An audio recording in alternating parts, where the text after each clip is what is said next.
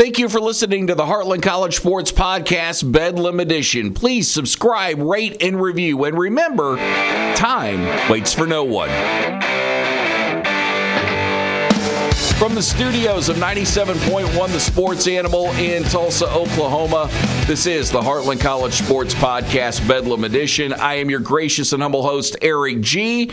And coming up on today's show, we'll talk about the latest edition out of the transfer portal for OU. General Booty, the quarterback out of Tyler Junior College. And I'll tell you why, despite the fact that he's a Juco kid, I'm more excited about having him on campus than I am Davis Beville out of Pitt. I said that right. Davis Beville, right? Okay.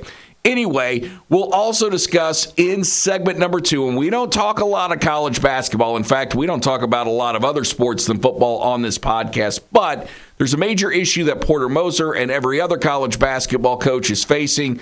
We'll talk about how to fix that as best we can. And in segment number two, last week we gave you Jake Trotter from ESPN talking about Baker Mayfield. So this week we even it up and give you Zach Lancaster from PokesReport.com. So going back to the formula that we originally tried on this podcast, which is OU in the first half, OSU in the second half. And I hope whether you're a Poke or a Sooner, you enjoy this show. And real quick, I want to introduce myself. I'm Erik Gee from the Sports Animal in Tulsa, the co host of the Pat Jones Show. If you haven't heard us, please listen on 97.1 The Sports Animal in Tulsa, 1011 or 96.1. And we've got our website, sportsanimalradio.com. You can also download our app for your phone.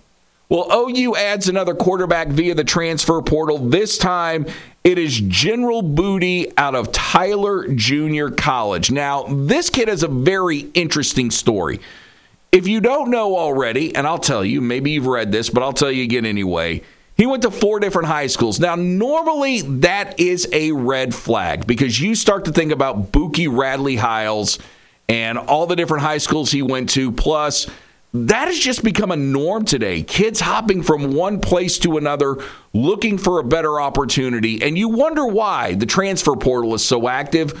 It's because kids are willing to jump ship and transfer in high school. It happens. I'm not completely sure that that is the case for General Booty. He may have had more legitimate reasons to move between California and Texas than most other kids did. All right, so I'm going to give him the benefit of the doubt.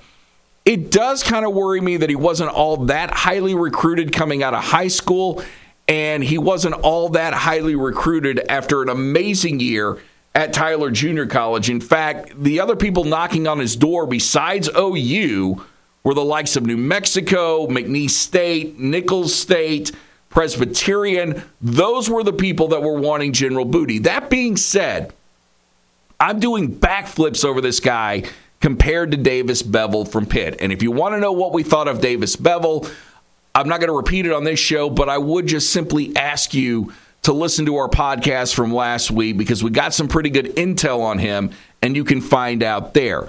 But in one season, yes, it is junior college, and you can't make too much out of these numbers, but he did throw for over 3,100 yards, 25 touchdowns, and last October versus Navarro, he threw for 528 yards. Now, again, it's junior college competition. All these people that he's playing against could be bad or not even be able good enough to play at the FBS level, but that is a ton of stats to rack up.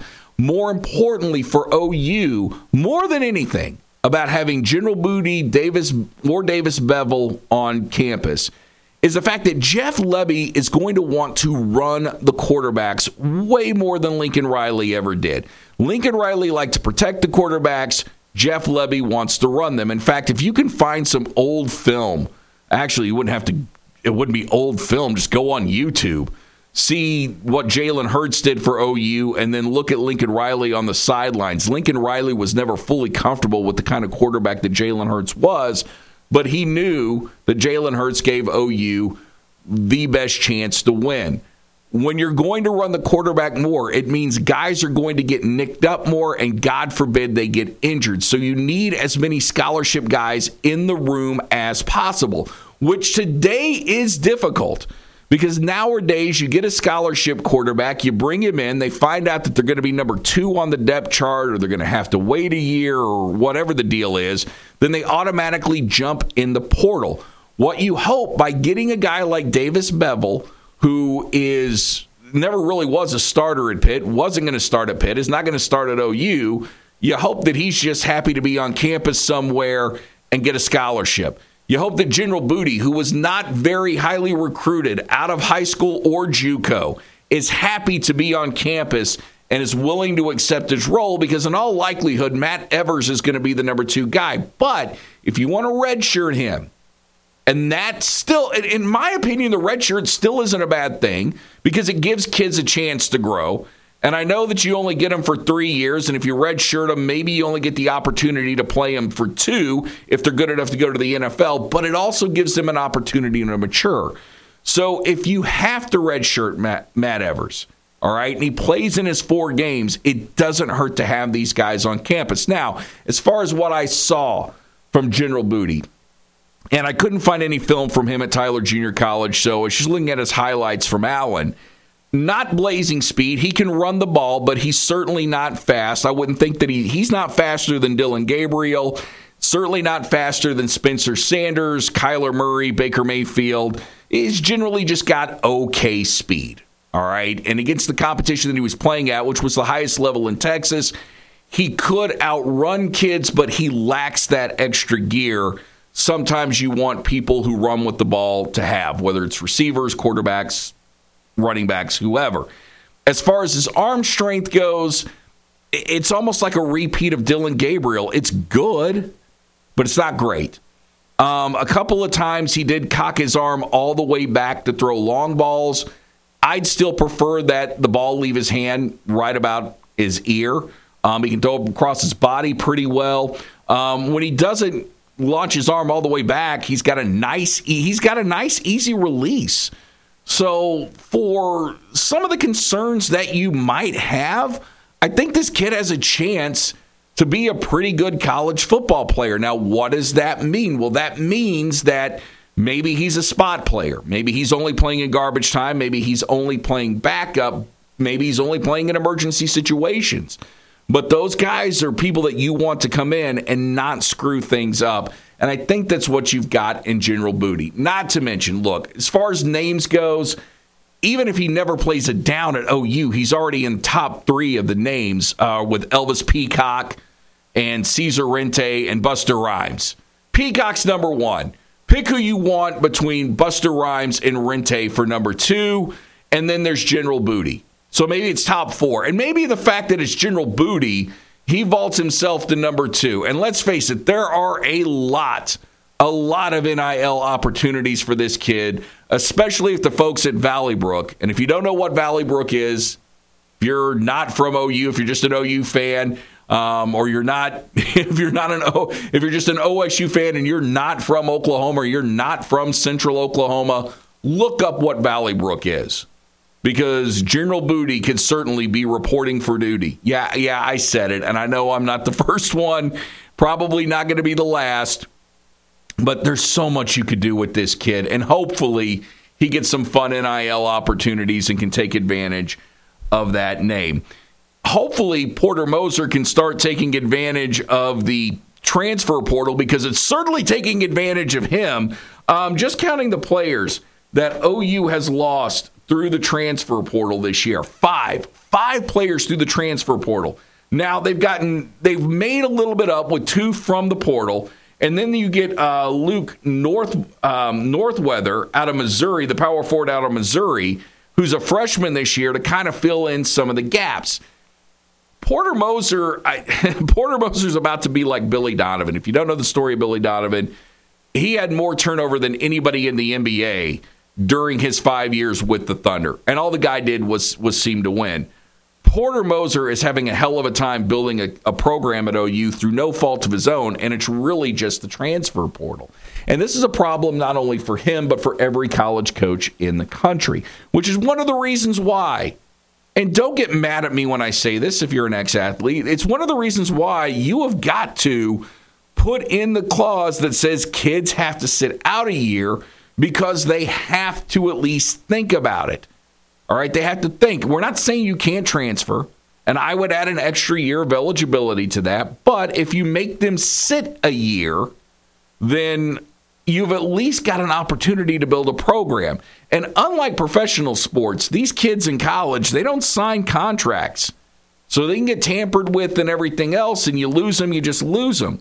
But if you're Porter Moser, my advice to him and any other college basketball coach would be, and look, I'm a guy that talks on a microphone for a living, so obviously I know what I'm doing. Uh, yeah, roll your eyes at that because that you were intended to.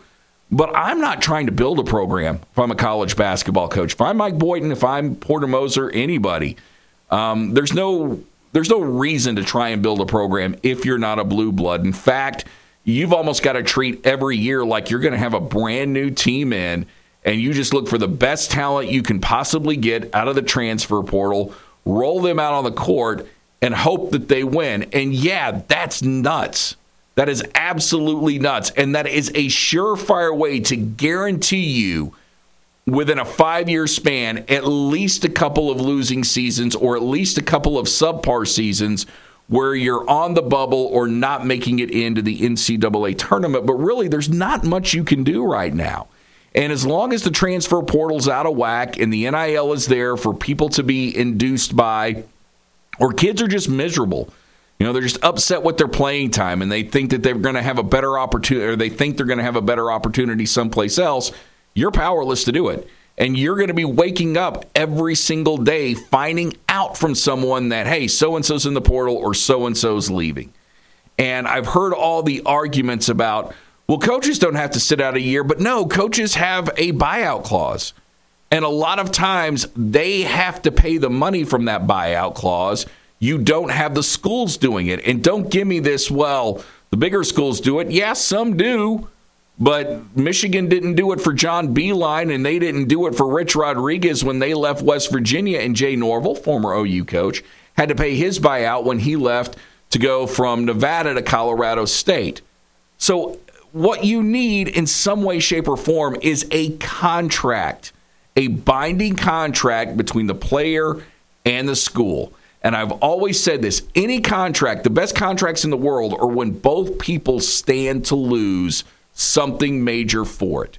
Because then it keeps you from getting fired. And from the boss's standpoint, it keeps you from leaving if both people can be mutually miserable and mutually happy at the same time, those are the best contracts. And right now in college sports, we don't have that because the kids aren't going to be mutually miserable. They can just leave whenever they want. And I'm sorry, it's just not done what it's intended to do. And it's made college sports worse. It hasn't made it better. Coming up next, Oklahoma State has the best player in the Big 12 Conference. We'll tell you who that is and we'll get you filled in on all the major questions surrounding OSU this coming fall with Zach Lancaster from PokesReport.com. You're listening to the Heartland College Sports Podcast, Bedlam Edition. Hey guys, it's Pete Mundo, the owner of HeartlandCollegeSports.com. Thanks for listening to this podcast. Before it continues, just want to let you know that we are launching a podcast network focusing uh, more specifically on various Big 12 teams. I have my show, Heartland College Sports, which you can find anywhere you get your podcasts that is an overview of the Big 12, but we are going more specific by team or state. And uh, that's what this show is about. And we've got many more coming your way as well. So be sure to search for them iTunes, Spotify, wherever you get your podcast. The Heartland College Sports Network is launching, and we appreciate you guys sharing it, listening to it, and spreading the word. Appreciate you.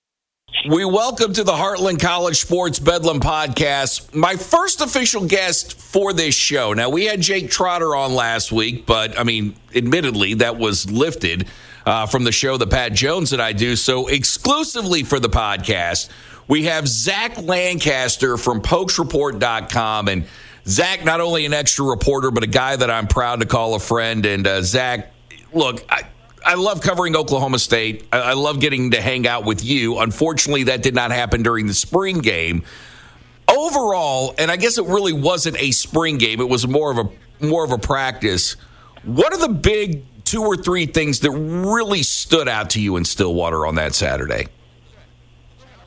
Well, first of all, I'm blushing, so I'll just, and that's not because I have red hair. Um, yeah, it, you know, it's it's really hard to say, honestly. You know, I mean, they they struggled with offensive line depth throughout the spring. You know, you had uh, Eli Russ go down with a with a knee injury at the end of the spring practice. Uh, Spencer, you know, Spencer was never going to go out there and you know be be completely dominant. You know, it, it it, it was a, and honestly, I don't even know if I'd call it a practice. I think I would call it a glorified practice. Um, because you didn't, you really didn't get to see much. You got to see some of the younger guys, uh, but the off, I think they had, I think, I think I'm pretty sure it was less than ten healthy offensive linemen. So you got to see some, you know, little eleven on eleven. But I mean, the first snap of 11 on 11, your big four star, you know, 6'2, 220 pound running back, Ollie Gordon, goes down with a shoulder injury. And you're thinking, like, well, uh, this, this should be the end of practice. Uh, and, and Mike continued with the 11 on 11, and then they moved it to 7 on 7. I will say, uh, I think the most uh, promising thing that, that, I, that, that came out of that spring practice is that the injuries that were suffered, you know, like Ollie Gordon, uh, they said it was just like a shoulder strain. You know, Mike told us afterwards that had it been a game, they would have, you know, they would have felt comfortable sending him back in. And that with Eli Russ, I mean, Erik, it was a it was a pretty nasty looking injury. I mean, he was down for about five minutes.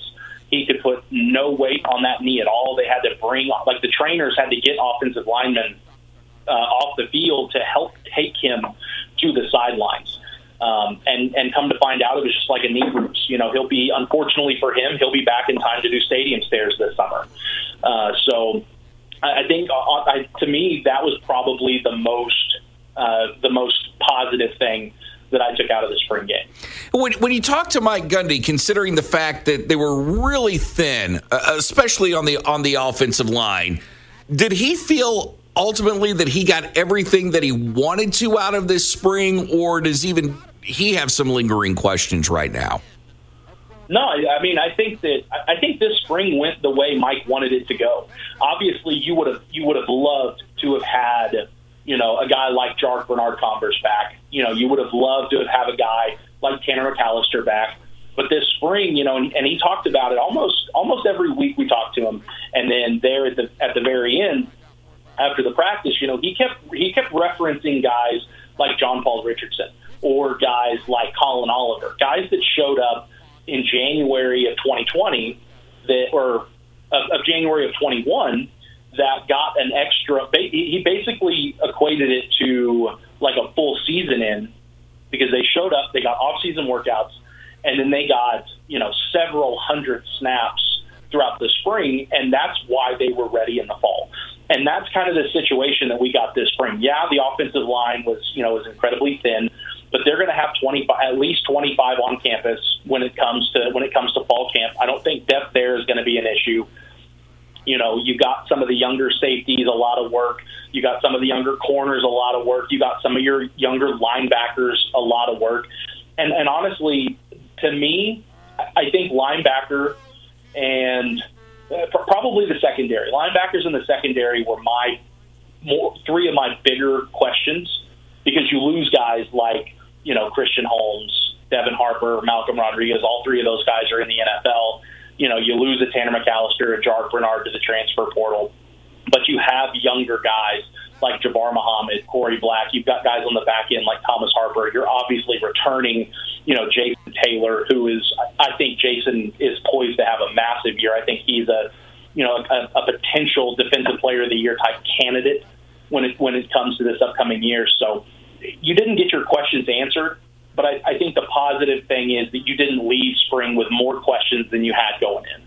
We are speaking with Zach Lancaster from PokesReport.com here on the Heartland College Sports Podcast Bedlam Edition. And um, Zach, when you look at the, the, line, I think the big thing for me is one, how quickly they gel. And it took them a little bit last year, but when they did, it was fine. And that always brings up me the, the, the question for running backs. Ollie Gordon kind of got the most he got the most hype or the most press out of out of what happened this spring. It feels like that running back is going to be a huge part of the offense again th- this year. Um, are you confident that within the first three games we'll see the line come together, or could it take them a little bit longer? Uh, that's a re- that's a really good question. I, I think that figuring out the offensive line in, in concert with figuring out running backs is probably the biggest question that I have, and not in the terms of are they going to be successful or could they be good, but you just don't really know because you know your most of your starters from last year that returned were out all spring. You didn't know what they looked like. Uh, you've landed two transfers. You're getting Jason Brooks Jr. out of Vanderbilt. You know he's six five, three hundred. He's played Division One college football against SEC offenses. You know, am I predicting that he's going to be all Big 12 and the most dominant offensive lineman that Oklahoma State's ever had? No, but with his experience and size, he should show up ready to compete for uh, a, a, either a starter or he, he should compete for that 2 deep. Casey Collier, 6'7", 310 out of USC. He's a bit more complexing because he didn't have a lot of t- playing time at USC.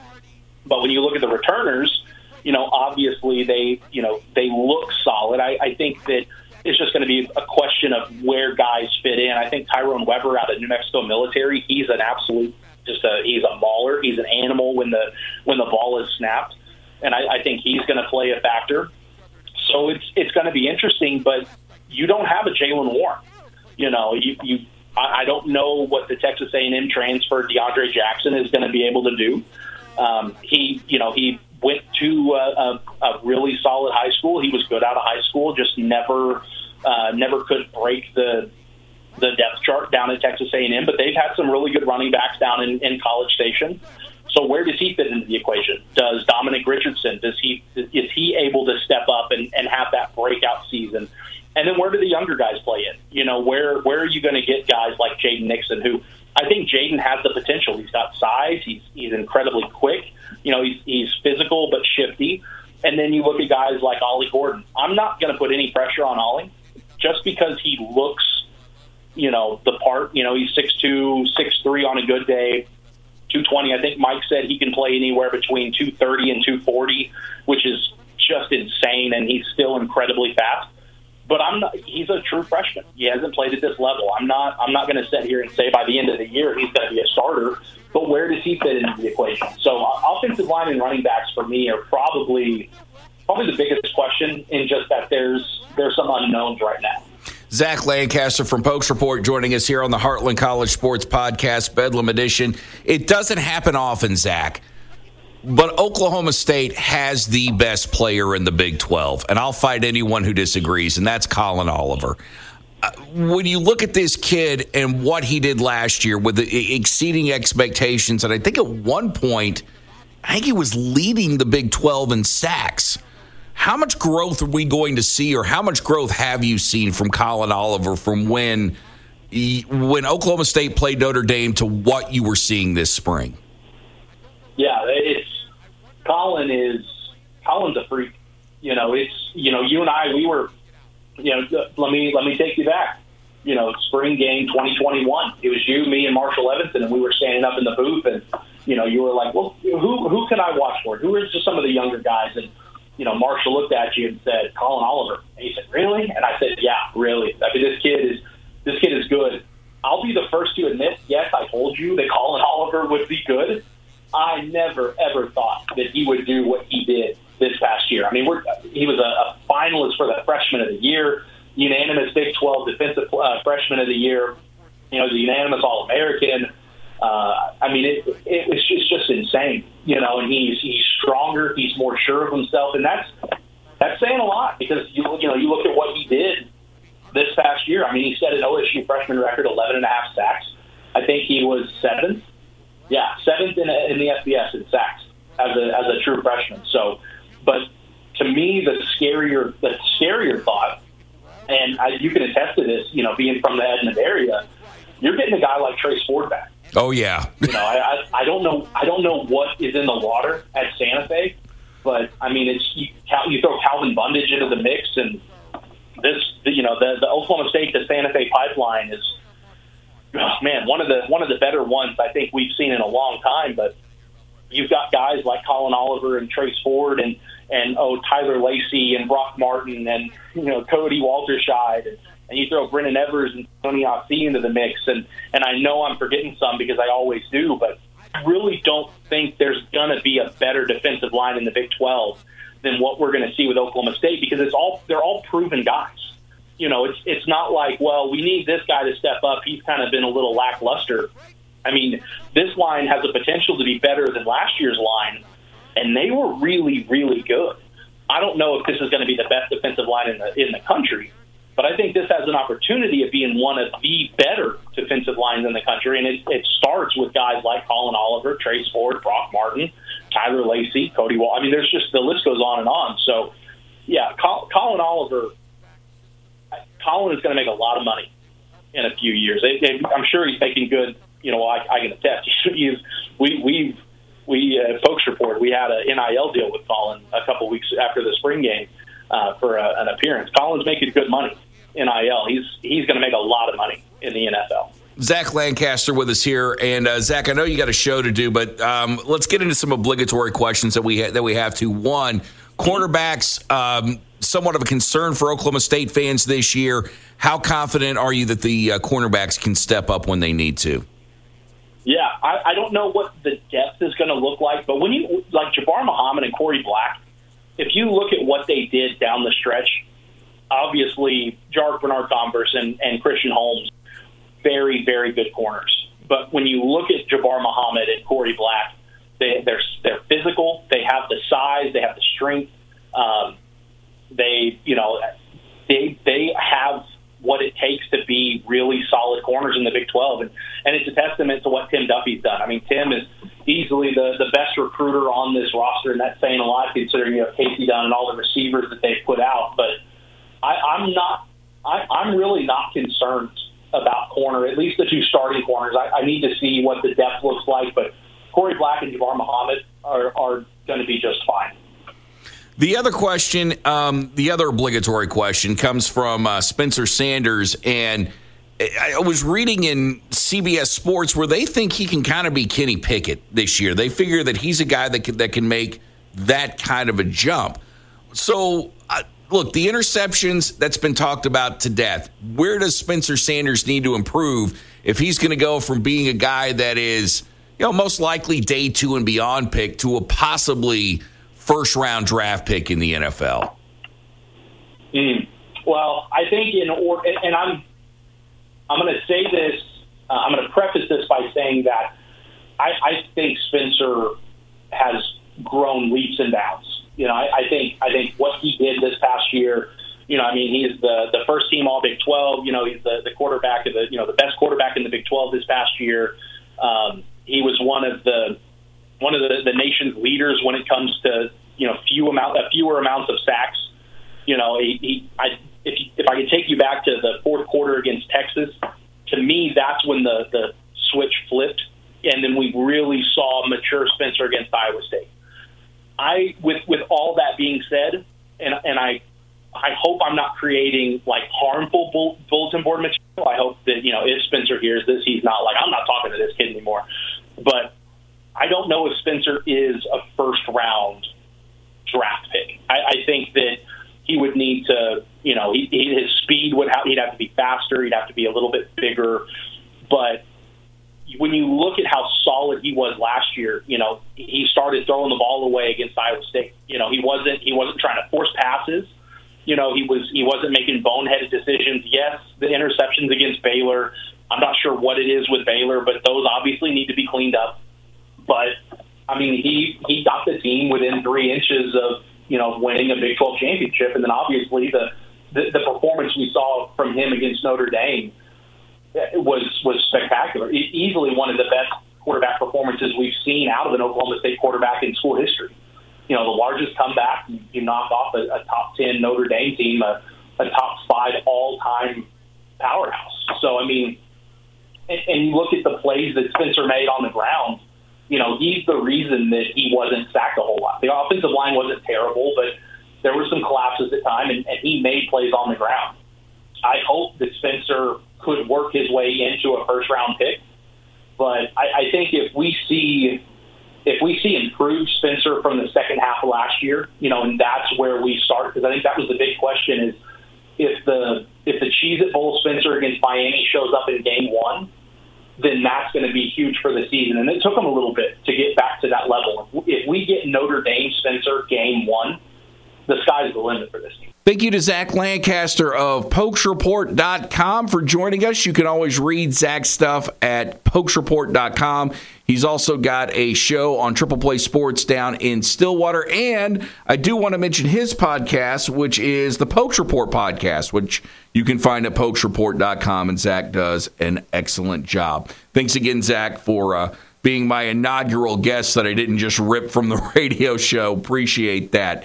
Thank you very much for listening to the Heartland College Sports Podcast Bedlam Edition. May God bless you and your family. As the great Jackie Moon always says, everybody love everybody. And to quote the great Diamond David Lee Roth, stay frosty.